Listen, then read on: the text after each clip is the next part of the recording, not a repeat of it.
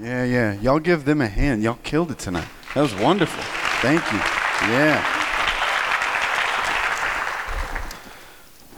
Okay. Uh, I'm going to trip over these. I like these, but I'm going to trip over these. It's going to happen. Okay. Uh, so just remind you of what's going on. We uh, typically, what you're going to see at Crosspoint Right is we're going to take a book, we're going to preach through a book. That way, I don't just find my favorite verses and then take them out of context and tell you what to do with your life. Uh, we really like to preach through books, explain books of the Bible. Um, but we're taking this semester. I think what happens when you do that, though, is we can hit a lot of things um, that never hit some very important things to you. Uh, and so, what I wanted to do for this semester is for the last two weeks, we've basically just taken votes of what do you want to hear talked about. Uh, and so, we've been accumulating those votes, and we're just going to do basically what was the most voted for for the next 11 sermons. Except for tonight, this one is not the most voted for. This one was just the most earnest. This was the most passionate, like, need for a sermon that we saw in there. And it was something that I talk to people about whenever I get to sit down and have coffee with students. This just comes up over and over and over again. Uh, and so, for lack of a better word, this is quiet times, but that's, that's not a great word. I don't know what that word means. But you, I'm going to read, I, I hope this isn't betraying this person's trust. There doesn't seem like a lot of personal stuff in there. Uh, but I, I, think you'll understand when I read this, I think you'll understand. Uh, I just feel like most of us have been in this place. Uh, and so I think this is an appropriate place to start. And then we'll actually get into the, like, the top 10 over the next few weeks. So listen to this. He, he says, How to get a more personal relationship with God through a one on one Bible study. And then he jumps in. I feel a connection with God during community group, crosspoint, Sunday morning service, but during my personal Bible study, I feel absolutely nothing. I feel empty. I feel as though I'm alone. I've tried pre written studies, books, podcasts, and just reading the Bible. Nothing seems to work. I don't know what to do. I hate feeling this empty. I worry that maybe I don't truly have a relationship with God, that only in groups can I feel Him. But in church, crosspoint, or community group, I truly do feel Him. I know He is there. I can hear Him speak. I've heard Him when I'm alone, uh, just not when I'm actively seeking Him. Please preach on this. I'm sick of failing in this way. And then the only two crosspoints I won't be here is before and after spring break. So, but I, I, as I read this, I'm like, no, no, I know exactly how you feel. And then the, the more that I just sort of looked over it, the more I was like, and I think most people have felt this way, or either have been through a, a season of feeling that way, or are currently in a season of feeling that way. Then you go to church and you, and you hear some good stuff, and maybe occasionally you do feel some connection with God, but actively sitting down and having a time with the Lord that actually feels productive and actually feels like you're meeting this Creator uh, is spotty at best. At best. It's like you have a couple good days, and then it's just like, ah, you fall asleep, or then you just sort of think about other things or you just get distracted or whatever it is. But having this time with the Lord that is supposed to be this thing that sort of fills me up and pushes me out through the day so that I can, I can walk with Him and meet temptation and evangelize or whatever it is that we feel like the Lord's calling us to do. But to have that time with the Lord that actually is meaningful, I think is almost, it's a rarity that I come across people when I sit down with coffee and I'm like, hey, uh, well, you know, and I usually start with someone who's your relationship with the Lord like? What's your relationship with, you know, with Lord on a daily basis? And it's typically forced, spotty, not great, but I hear all the time when I'm around people. I mean, that's encouraging. Community is good, and I feel like I hear from the Lord and connect with the Lord during during group time, but alone, it's not the case. So, this is what we're doing tonight. Does anybody have a better word than quiet time? I don't. Connor, what do you call it? You do. Yeah, it's a, you just don't say it in public. Ooh, God's time. All right. I don't. I honestly don't know what to call this, but Java Jackson having coffee. Okay. Uh, so we're, we're going to be in Matthew 6. I mean, I feel like this is the most appropriate place to look at this. Uh, we'll get there in a minute, though. Uh, you got to give me a few minutes to introduce this idea. Uh, it's only going to take a few minutes introduction. So uh, we're going to be in the Lord's Prayer. It's super famous. It's going to be on the screen. You probably have it memorized if you're a Catholic or a Methodist. Um, but yeah, yeah. I mean, this is something that I think we really need to look at. Uh, it's super meaningful. so uh, I think, though, what creates a lot of frustration around this time is unmet expectations about what that time is supposed to be like, and I believe a lot of baggage we bring to the table about what should motivate this time. I think what motivates any time that we try to sit down and meet with the Lord, I think a lot of times it's obligatory. Like we know or we think that God just enjoys that. Like God really wants me to sit down with a cup of expensive coffee, right, and read some of the Bible. And that He looks and smiles on us and He's like, you know, that's good. You're a good person or whatever, right? So there's this uh, obligation. That this is something you should do. Or I think what might even motivate it is there was a time in your life where it actually was productive and meaningful, but then something has happened along the way where it's no longer meaningful, and now you're just trying to force whatever it was you felt at that time. And maybe it was a particular Bible study that you did that was probably like Kay Arthur or who's that other crazy lady? Beth Moore, right, right, right, right. I know some of you guys are doing Beth Moore too, right? So you're ju- like you jump into this Bible study, it's particularly meaningful or impactful at a particular time in your life, and you go through it, and then you're like, okay, I'm going to get another one, and you go through that, and it's like, uh, nothing really. So then you just you just keep trying, you just keep trying, and so there's this obligation, or there's this. Uh, this has worked in the past, but now it just doesn't really do much for me. But I know I should because that's what Christians do, or something like that. And so you try, then you don't try for a long time, and then you try again because someone preaches on it, and then you're like, ah, I don't any good. Right. So I think there's these expectations that are never met, these motivations, and then I think there's just this religiosity or this obligation that we bring to the table that muddies the waters a little bit. And so we don't just come relaxed and wanting to hear from the Lord and, and letting it just be what it is, right? Uh, and I do think, I think it'd be really easy to say, and I think I've heard this before, I think it'd be easy to say, like, if you were talking to this person, hey, it doesn't matter what you feel. It just doesn't matter what you feel. This isn't about feeling. This is about you just right believing. The feelings don't have any place in this. But then I would take you to Philippians 4, where Philippians 4 is really specific, where it says, Rejoice in the Lord always. Like again, I say rejoice. Let your gentleness be known to all men. The Lord is at hand. And don't be anxious about anything, but by prayer and supplication, let your requests be made known to God with thanksgiving. And then it says this ridiculous, this, these ridiculous words. And the peace of God, which surpasses all understanding, will guard your heart and your mind. Right? And so I would ask you have you had the experience where you had something that was causing anxiety and then you just sort of said it to the Lord or you just quoted that verse to him, but then the peace of God did not actually just descend on you like a dove, right? You just said, Here, take this, take this. I don't want this, I don't want this. And then give it 20 minutes, and you're back like torn up about it. You know what I mean? I would say we need to look at the life of Jesus as a model that that wasn't the way that he lived, and that the way that Paul lived and the way he quotes that in, in Philippians 4 is actually should be the model for our life that we should actually be able to do what happens in Philippians, where I let my requests be made known to God with thanksgiving, and then there truly is peace, which, I mean, I hate to say it, but I, I don't hate to say it, is a feeling.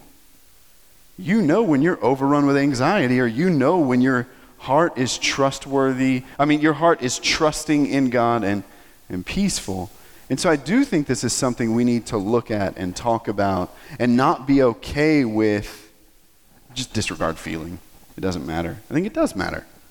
We are intellectual and emotional beings, and we are called, the great commandment is to love the Lord your God with all your heart, with all your mind, and with all your strength. It's every bit of me.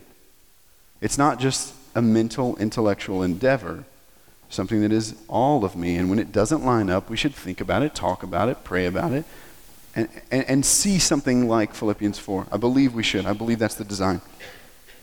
So, but I think what we need to do is just take away whatever paradigm for reality that you have and you operate in about the meaning of existence, the, the purpose for your life, why humans exist, what is God like, what is He about. Like, let's, let's just get rid of that, whatever paradigm you have, and let me quickly create a paradigm for you that I believe Scripture really, really says. And then let's insert time with the Lord into this biblical paradigm instead of whatever construct we have about the way that God is or the way He should work or what life is about or whatever. Okay? I think the reason these things don't ever line up is because we don't really operate within a mental framework that is actual reality. I don't think, an example, I don't think we approach, you typically don't wake up in the morning and think that you're walking into utter darkness where people around you have been marred and maimed and destroyed by the darkness that we live in in the world, not just in this country, but in every country, that you're waking up in the middle of warfare where everything in, in you, or most of what is in you, wants to walk away from God, and that there are spiritual beings who are actively at work to pull you away from God, and then the world around you is being directed by evil spiritual beings who want to direct your life in a way that is contrary to what the Father, Son, and Holy Spirit have for you. Right? So is that, I'm just being honest, is that the construct that you wake up into? Or do you wake up into the construct of, yeah, I got a test today. I studied for like 10 minutes. God, please, please, please, let me pass this test. Right? So, what reality really is, the way that Scripture paints reality to be, your enemy prowls around like a roaring lion seeking someone to devour. And we are typically worried about what to eat, what to wear, what to do, right? And so we try to fit this quiet time into that or whatever this is, or this Bible reading plan or whatever right? No wonder it doesn't really fit because that's not really reality that we're waking up into. That's us going along being conformed by the pattern of this world and not being transformed by the renewing of our mind. Right? So this is what we've got. We got to got to tear this category down and operate a little differently completely, right? Okay. Okay, I'm going to I'm going to read something and I just this is where we got to start this conversation. Uh, this is a guy named Dietrich Bonhoeffer. I just love to read him. He was a German theologian, like in the 30s. He was killed by Hitler. Uh, awesome guy, really good guy. Uh, and so this is what he says. Listen. This is the original design. This is something he wrote about Genesis 2. He says, God fashioned humankind out of dust from the ground and blew into his nostrils the breath of life. Here again, everything takes place in a very down to earth way. To say that Yahweh, Yahweh is the Old Testament name of God, to say that Yahweh fashions humankind with Yahweh's own hands expresses two complementary things. On the one hand, it expresses the physical nearness of the Creator to the creature, expresses that it is really the Creator who makes me, the human being with the Creator's own hands. It expresses the trouble the Creator takes, the Creator's thinking about me, the Creator's intention with me, and nearness to me. On the other hand, it expresses also the omnipotence, the utter supremacy with which the Creator fashions and creates me, and in terms of which I am the Creator's creature. It expresses the fatherliness with which the Creator creates me, and in the context of which I worship the Creator. That is the true God to whom the whole Bible bears witness. So we got to begin, if we're going to reframe our context, we have to begin with this context that human beings are not the random product of an evolutionary mechanism. We are the product of God who, with his hands and nearness to us, fashioned us from the ground and then blew his breath, his spirit, into our nostrils. Everything else, Genesis 1 is created by his word. It's only humanity that he stoops down, puts his hands in the ground, makes us, and then puts his mouth to our nose and breathes his spirit into us. We are the only things on this planet that are physical and spiritual. We are the only things on this planet that are both earth and heaven. We are the only things on this planet that are that way.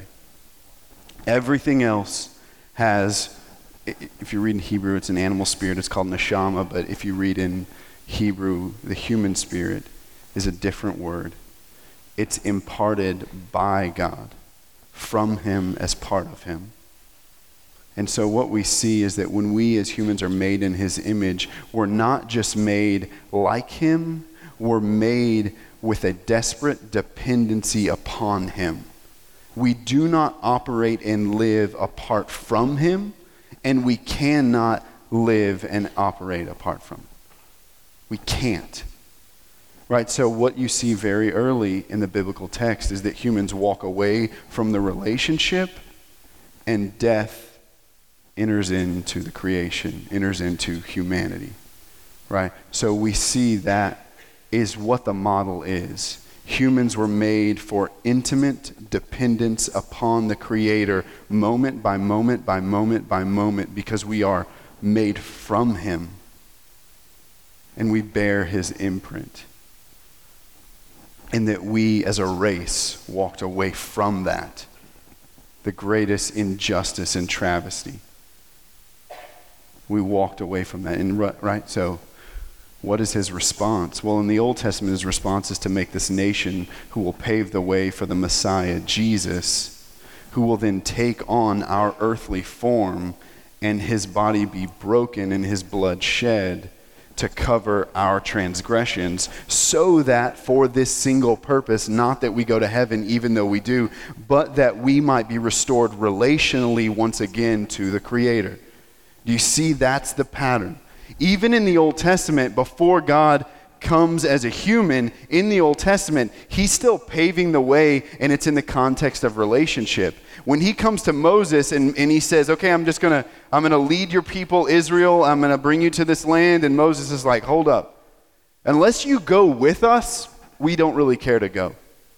Unless you're with us, unless you go in front of us and behind us, and you live with us, we don't care to do this. And what it says is God looks at Moses and it's as if he smiles on that and he says, Yeah, yeah, yeah, you get it. This is what this is about. Humans returning to their God in complete moment by moment by moment dependence. And then what you see in Jeremiah 2 is this super interesting thing that Israel is in relationship to God, but they have no relationship with God. I guess the best way to say it is they are in a formal relationship with God, but there's no intimacy in that relationship. So, in one of the craziest chapters, I think, in the Bible, Jeremiah 2, Jeremiah says these words. He says, Thus says the Lord. He says, He basically says, The heavens cry out against you. Never have has anybody seen something like this there are two sins against you, which is wrong. There's thousands of sins against the Israelites. They were like killing their babies in front of trees that they had carved into the image of women because they thought it would make them fertile. Right? That's just like one of a thousand things they were doing. But he says, two things you've done. You've forsaken me, the fountain of living water. And then you've hewn out cisterns for yourself that can hold no water. Those are the two things that God says is the great tragedy of these people that were in relationship with God. They had traded the life giving sustenance that God provides for nothing, not even something kind of okay. They had traded life giving water for basically empty wells. And so what you see locked up in there is they traded, they had a formal relationship but zero intimacy. Right? And it's because we're humans and that's what we do. We're broken. And then this is why the Israelites paved the way for Jesus, and then Jesus comes and restores what was broken in humanity. The blood that Jesus shed on the cross is meant to do away with the curse of sin that we're locked into. The curse of sin being that thing in you that always does what you don't want to do. When you set yourself on a good path, so what happened? Let's just take. Uh, uh, or finish strong just happened on Monday, right? Wonderful event, was beautiful, was awesome, was powerful. I've been to events, right, where the Lord just grabbed me and took a hold of me. And it was like, I want something different, right? And I've gone forward to the altar and laid down, and then give it three weeks. Give it three weeks. That's what was in me, right? The curse of sin. I want to do something. I really do want to follow you, God. Like, I do want to follow you.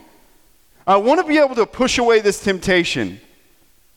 Like, I want to push away this addiction I have to cocaine. I want to push away this addiction I have to, to weed, and I try to get high three times a day to fill whatever it is in me that I don't like. Like, I, I want something different. And I would go to youth camp after youth camp after youth camp, and for two weeks I was like, I'm following you, bro. And then three weeks later, doing the same thing I was the curse of sin and death. That thing in you that doesn't allow you to do precisely what it is God calling you to do and you know you want. Right? The blood of Jesus covers that and breaks the chains of that. But what happens is we will leave broken chains around our wrist because we don't walk in the intimacy that the gospel provides. So here we're moving into exactly what I want to get into that intimacy. Right? So Jesus comes, take the curse on himself, dies on a cross, extends forgiveness to humanity. We're now filled with his spirit to deal with the temptations, to deal with the curse, but then do that in the context of a relationship with our Father once again. Right?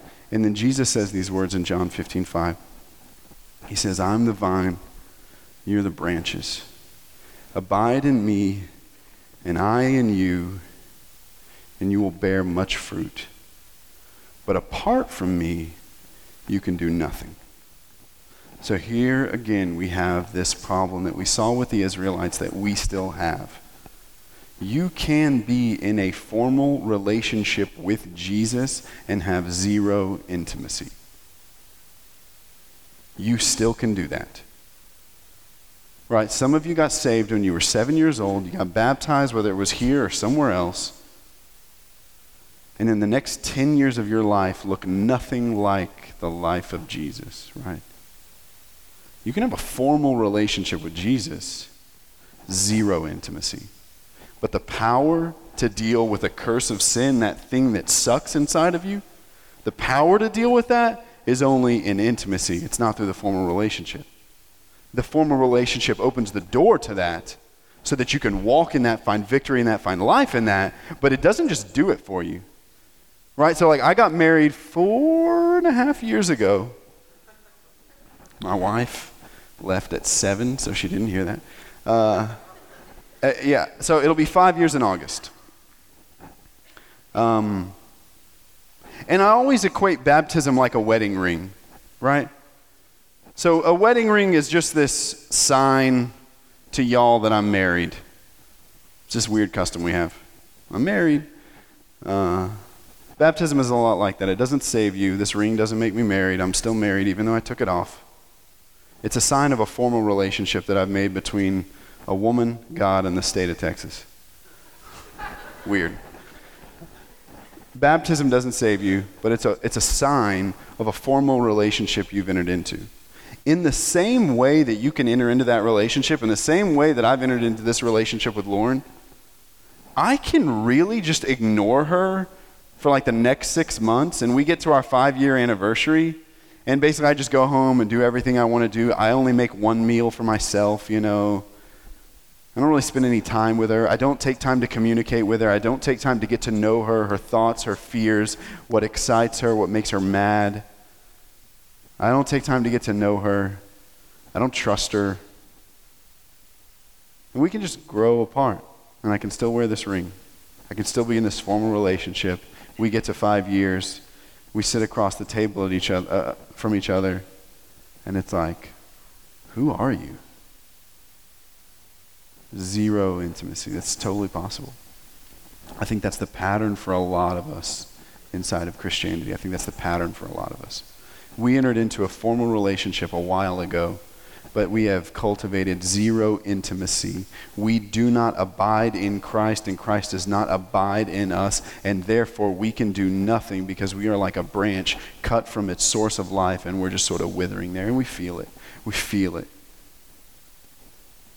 Right? The peace of God does not guard our hearts and our minds. There's no rest in our life. There's frantic worrying and anxiety. There's a frantic running around trying to make people like you or happy with you because you need to please people because you're not really certain that God is pleased with you. So you got to find that somewhere because we're humans and we're made for it. And so you go looking for it. You still need it. We just get it from somewhere else. Right? We still need the product of that intimacy that we get from God. And even if we don't get it from Him, we'll go looking for it in other sources. The problem is we just don't find it there. It's an empty well that we have carved out for ourselves. Right. So the point is, we are stuck still in a reality where we can have a formal relationship and no intimacy. Why is that the case, right? So, like I've already mentioned, like I've already mentioned, we live in darkness still. When we as humans, as a race, broke away from the relationship that we had with God the Father, I need you to realize something. That was the mechanism by which God was bringing His rule, His kingdom, His mercy, His grace, His goodness to this planet, to planet Earth. The mechanism by which God was going to bring mercy, life, grace, His will, His kingdom to the physical realm was humanity. That's why he formed us and breathed his spirit into us so that we could bear his image and represent him to this world. That was our purpose. That's what we were put here for. So when we rejected the relationship, we walked away from the ability to actually represent Him, and we cultivated darkness and death on the planet instead of life and goodness on the planet. So instead of walking with God and knowing God and understanding God and receiving from our Father the way that we're supposed to live, how, that, how we're supposed to be, the life flows into us and out of us, we're dying, and so we're sucking life from the physical realm because we feel the emptiness inside. So it got reversed. And in that, this world became broken and dark. But God's hands aren't tied, right? He sent Jesus, his son, born of a virgin, in the image of man, to restore mankind's relationship so that the kingdom of light can then begin to advance on the earth. So you are born into a war when Jesus comes and says, Behold, the kingdom of God is near, he was literally saying to the darkness, like, we're coming and we're breaking into this place. That's why it's, I can't remember it's in Matthew or Luke, but it says, The kingdom of God is advancing violently. That's what that means.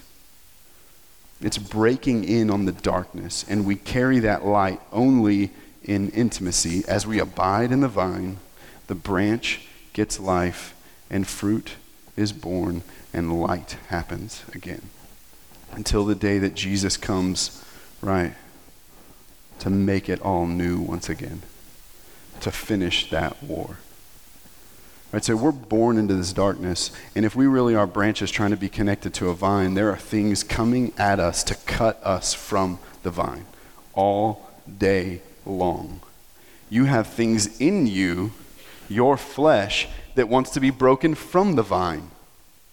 You don't like being connected to the vine all the time. That's hard work. I don't get what I want. It doesn't go the way that I would like. So you have things in you that are contrary to the vine that have to be healed. You have a spiritual attack that's coming at you to cut you from the vine, bringing up guilt, bringing up shame, bringing up anxiety, bringing up fear, bringing up the things in your ear that you've done in the past or that's been done to you to make you hold on to anger or hold on to guilt instead of receiving the life and forgiveness that the Father has for you. We hold on to these other things instead. And so it just breaks us off from the vine. Right? So we live as branches trying to be connected to a vine, but it's not like we're in this beautiful hillside.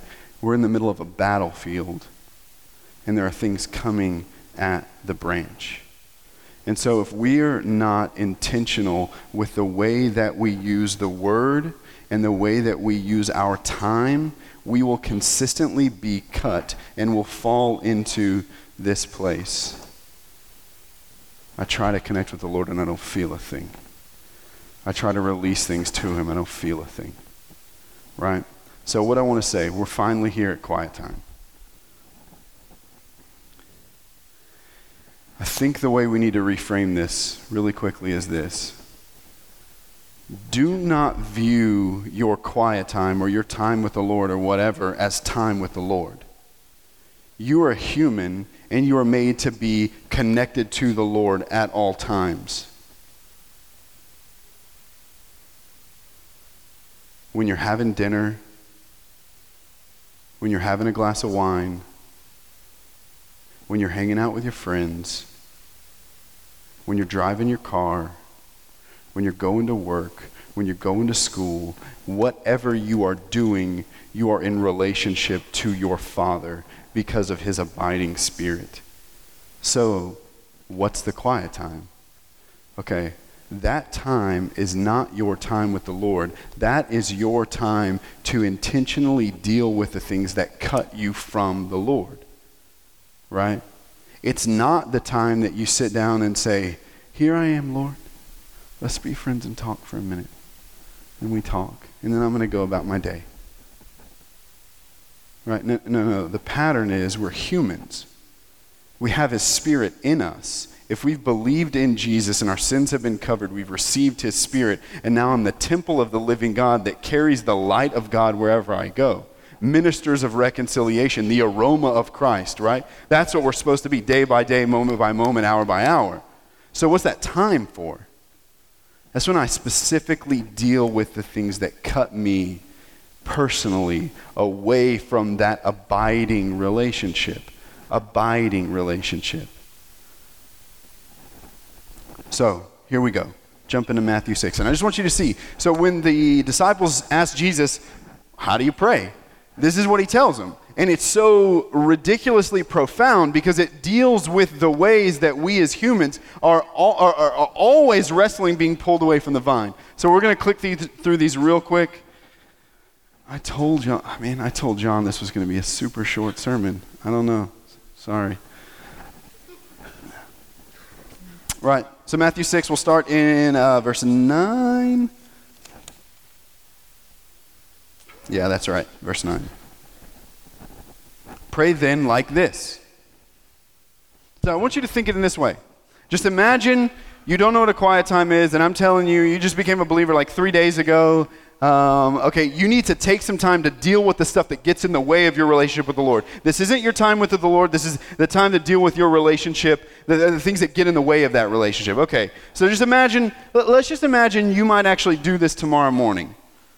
Take like 15 minutes, right? You don't have to give it an hour. Quiet times is not in Webster's dictionary that quiet times are one hour long, okay? All right, to give yourself 15 minutes, let's start there.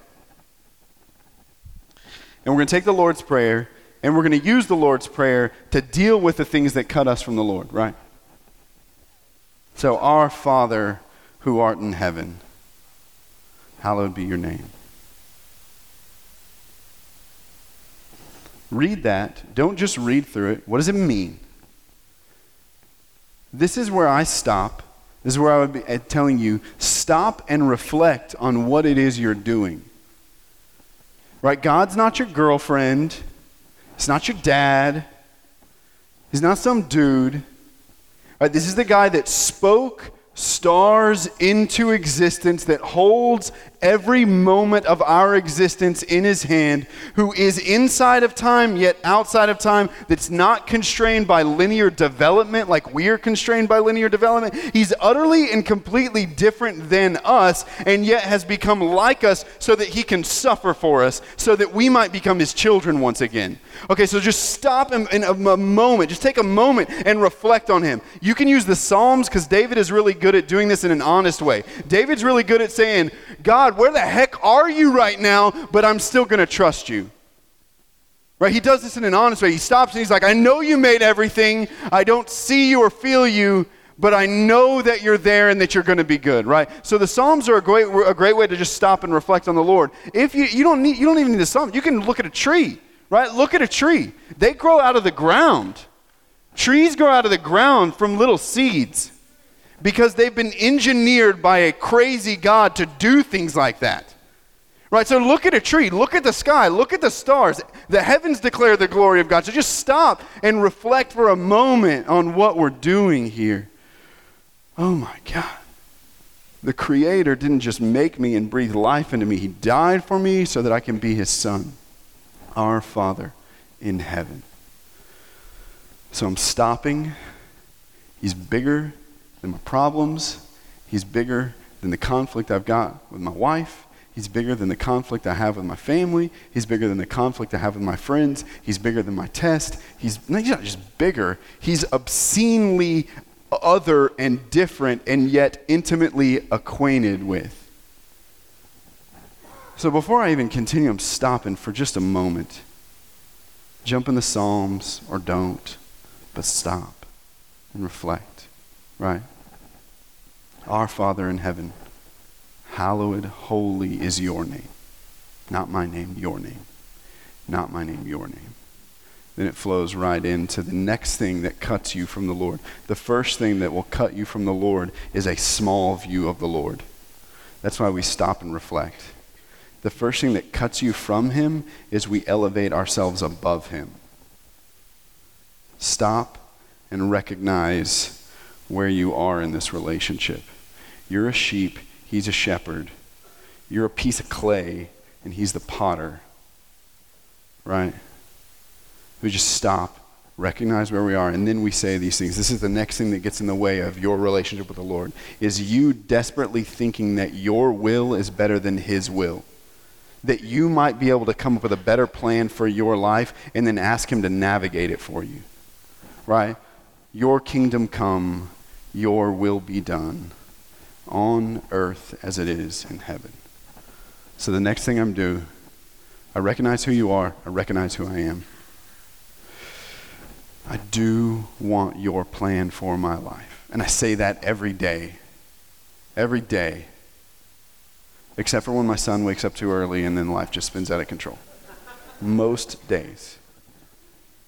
If you do not, eh, listen to me, if you do not actively turn over your will to God's will on a daily basis, you cannot abide in Christ. This is why he says, Take up your cross and follow me. That's what you're doing when you're saying, Your will, not my, uh, not my will. I want your will, not my will. I know what my will is. I could give you the next 30 years of my life written out and all the things that I want to get along the way. But if I don't turn that over and say, Your will, not my will, no matter what you want to do with me, I'm down for it. Let's roll. If I don't do that on a daily basis, I'm going to carry around all the frustrations of Him redirecting me because uh, what, six years ago now, I formally gave over to a relationship with Him, and He's actively pursuing, pushing me down the path for my life that He has designed that is best for me. And He's doing that with you, except for a lot of you are like kicking up against it every single day, like it's not good, and you got some better plan. So, the next thing that's going to get in the way of your relationship with the Lord is just your own will. And so, you got to every day, I recognize who you are, recognize who I am, and I want your will. Let's go. Let's go, right?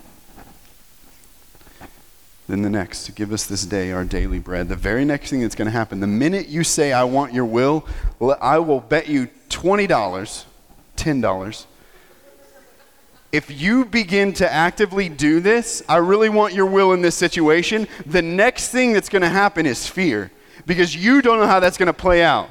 Because the Lord is not writing you a little letter that says, hey, this is going to how it's going to play out now. Don't worry. What he's saying is, I'm walking you into darkness, trust me. I'm leading you like lamb to the slaughter. I'm sending you out as sheep among wolves. Now trust me. Yea, though I walk through the valley of the shadow of death, I will fear no evil, for you are with me. Your rod and your staff, they comfort me. Right? This is a pattern of those who follow after Jesus is the valley of the shadow of death. That's the way we're going to walk. That's, it's going to bring fear. Am I going to get the things I need? Am I? Am I going to starve to death? Is my family going to starve to death? Am I going to have insurance? What if my kid gets sick? These are real issues. These aren't fake issues. And the further you get into life, the realer the issues get. So this isn't just some theoretical way that we walk with the Lord. This gets realer and realer. And for some of you, it's real right now. You're about to graduate and you don't know what happens on the other side of this turn. You got no clue. No jobs are panning out. You might be stuck in Nacogdoches. Ugh. This is a great place. I love this place. Okay, keep moving, keep moving. If you do not consistently turn your will over and then ask for what you need and trust that He will provide, you will be overrun with fear. So if you don't consistently, consistently, consistently turn this conversation into, Father, I need this and I trust you. Father, I need this and I trust you. Father, I kind of want this and I trust you. I want your will. I want your will. You see where I'm going? I'm turning over my will and then I'm trusting. What's going to happen is you've got reasons that you don't trust God. You had a crappy father and you don't know that the father's actually good. That's real. You grew up in a crazy church where they talk crazy about the Holy Spirit. That could be real, right? So you've got problems when I say that the Holy Spirit is going to give you the Father's will for your life. I don't trust that guy. I'm down with the Father and the Son. I don't know about the crazy Holy Spirit, right? Or you grew up in a place where you have no idea what the role of Jesus the Son is in your life, that his blood has completely covered your sins, and you don't really know how that works, so you just kind of operate like God kind of likes me, maybe. So there's no trust. You've got to deal with the things that cause distrust. Because this is where we enter into trust. Okay, keep moving, keep moving. Give us this day our daily bread and forgive us our debtors. Uh, forgive us our debts as we forgive our debtors you, the, the major thing that's going to cut you from the Lord after fear is guilt and anger. Period. The sins of yesterday. I will bet the majority of you in here, when you approach the Lord, there is some sort of turning in you because you know He knows about you. And that makes you feel unworthy if this is not the place where you run in and say, Father, I have done this, I believe the blood of Jesus covers it, and you see me as your child, and you don't move forward believing that the blood of Jesus actually works, you're going to carry around guilt and shame for the rest of your life. But the blood of Jesus was spilled so that you can wake up in the morning having sinned the night before and say, Father, I believe the blood of Jesus covers me and I'm moving forward as if that is taken care of and I don't have to carry it around anymore. So if you don't keep a short account of your sins, you're just going to have little rocks put in your backpack as you walk through life. And that backpack is heavier and heavier and heavier and heavier because you're not a very good person. If you do not keep a short account with your sins, you're going to feel it. And when you approach the Lord, you're going to feel it. The peace of God is not going to guard your heart and your mind because you've got accusations running across your mind all day long. So if you don't run in and cling to the blood of Jesus, you're going to feel it. Forgive us our debts. So if you don't make it a, a custom to wake up and say, I've done this and this and this verbally, not some notion that Jesus forgives, but I've done this and this and this. I believe the blood of Jesus covers it. And I still feel a little guilty, but I don't care because I believe the blood of Jesus covers it. And I'm walking, I'm moving on. Let's be done with that. I actually believe that Jesus was who he said he was and he did what he said he did. I believe that. let's go. Forgive us our debts as we forgive our debtors. Right after guilt is anger. The other half of you that aren't guilty by nature, like myself, you're angry by nature. So, what runs through your mind is not accusations against you, it's accusations against them. That will sever you from the Lord just as quickly. So I'm taking time to keep a short account of the people I'm mad at. Father, I believe the blood of Jesus covers their sin too. I've been forgiven freely. I forgive them freely. Let's go. Because you cannot abide in Christ while you're holding on to the sins of someone else. You just can't. Last one. Lead us not into temptation, but deliver us from evil. You are vulnerable in specific places. Some of you are vulnerable towards pornography. Some of you are vulnerable towards shopping. Some of you are vulnerable towards relationships, towards sex. I don't know what it is for you. I know what it is for me. If I don't wake up in the morning and say, Father, I know that I'm vulnerable in this area, protect me as I walk into the world, and I'm recognizing the places that I'm vulnerable, lead me not to temptation, but deliver me from evil. It's going to recognize it. I know where I'm going to get hit. This is a war. I know where it's coming. And sometimes I don't see it. And I fall right into it. And then I go to step four. I believe the blood of Jesus covers me. Let's keep moving. Right? So we've got to listen to what Jesus said here, take the way that he said to pray, and pray that way. And not expect that the skies are going to part and doves are going to descend on us but to move forward dealing with the things in the way that He's prescribed for us to deal with them, and then move forward in our life in worship, abiding in relationship as we bear fruit for His kingdom and His name. So that time with the Lord is to deal with these things. Right? Last housekeeping things. What about a Bible study? If you're an intellectual person and you really want to know what Leviticus is about, get a Bible study and read about Leviticus.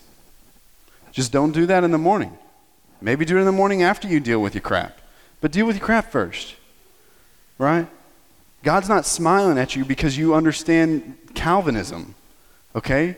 He's smiling at you because you're dealing with your crap in the way that He prescribed for you to deal with that. And then, if you're driven towards a certain theology or a certain book of the Bible, please, by God, do that. Like, please. That's great. Also, take some time to get acquainted with the scriptures. This is not going to be the time where every little word bursts open your heart, but this is sort of like combing through what you believe life to be like and changing what you believe according to what it says. So I am day by day getting more acquainted with the scriptures because I've got this little Bible reading plan that makes me read something from the Old Testament, something from the Psalms, and something from the New Testament every day. And I spend like 20 minutes doing that. And I'm just getting acquainted with things I would never read. I would never read Second Chronicles. Uh, but I do now, right? So I'm taking time to just comb through, and I'm allowing what's being said and what's being written to actually just comb through what I believe, how I understand life to work. I'm not expecting, again, the skies to open. And the last thing, you can do this as well. But I would add this to dealing with your crap. That's what we'll call it instead of quiet time.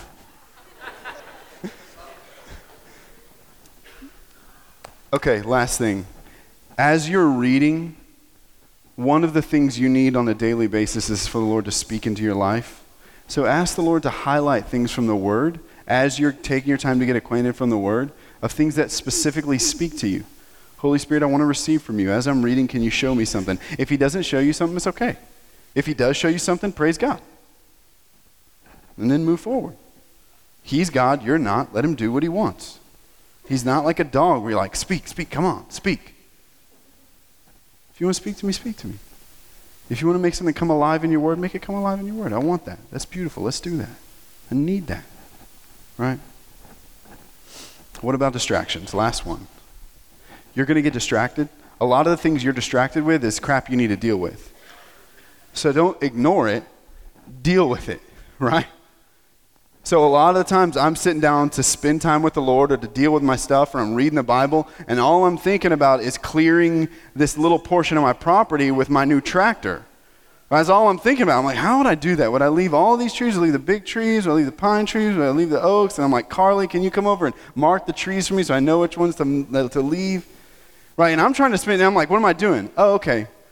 I'm overrun with what I want my property to be like, even more so than I want the kingdom of God to come. So, in the middle of me seeing that, I'm like, God, I do want this place to look nice, and I do love you. I want your kingdom more. But I do want this place to look nice. So I'm just saying here, I'm getting my mind overrun with it, but still, I do, I would like this, but I want your kid. You see what I'm doing here? I'm taking my distractions and I'm placing them at the feet of Jesus and saying, yeah, I can want things. It's okay to want things. We're not Buddhists, it's cool. But let him know and also let him know it's his will and not your will. And then let's keep moving. So if it comes across your mind, just lay it before his feet. Don't try to like ignore it. It's cool. Just let it flow. It's all right.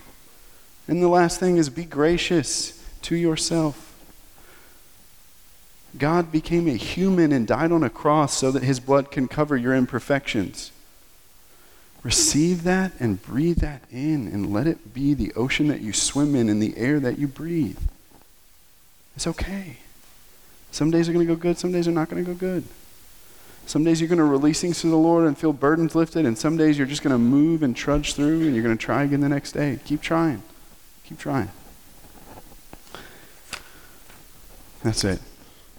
Nothing groundbreaking. Try this tomorrow and then try again the next day.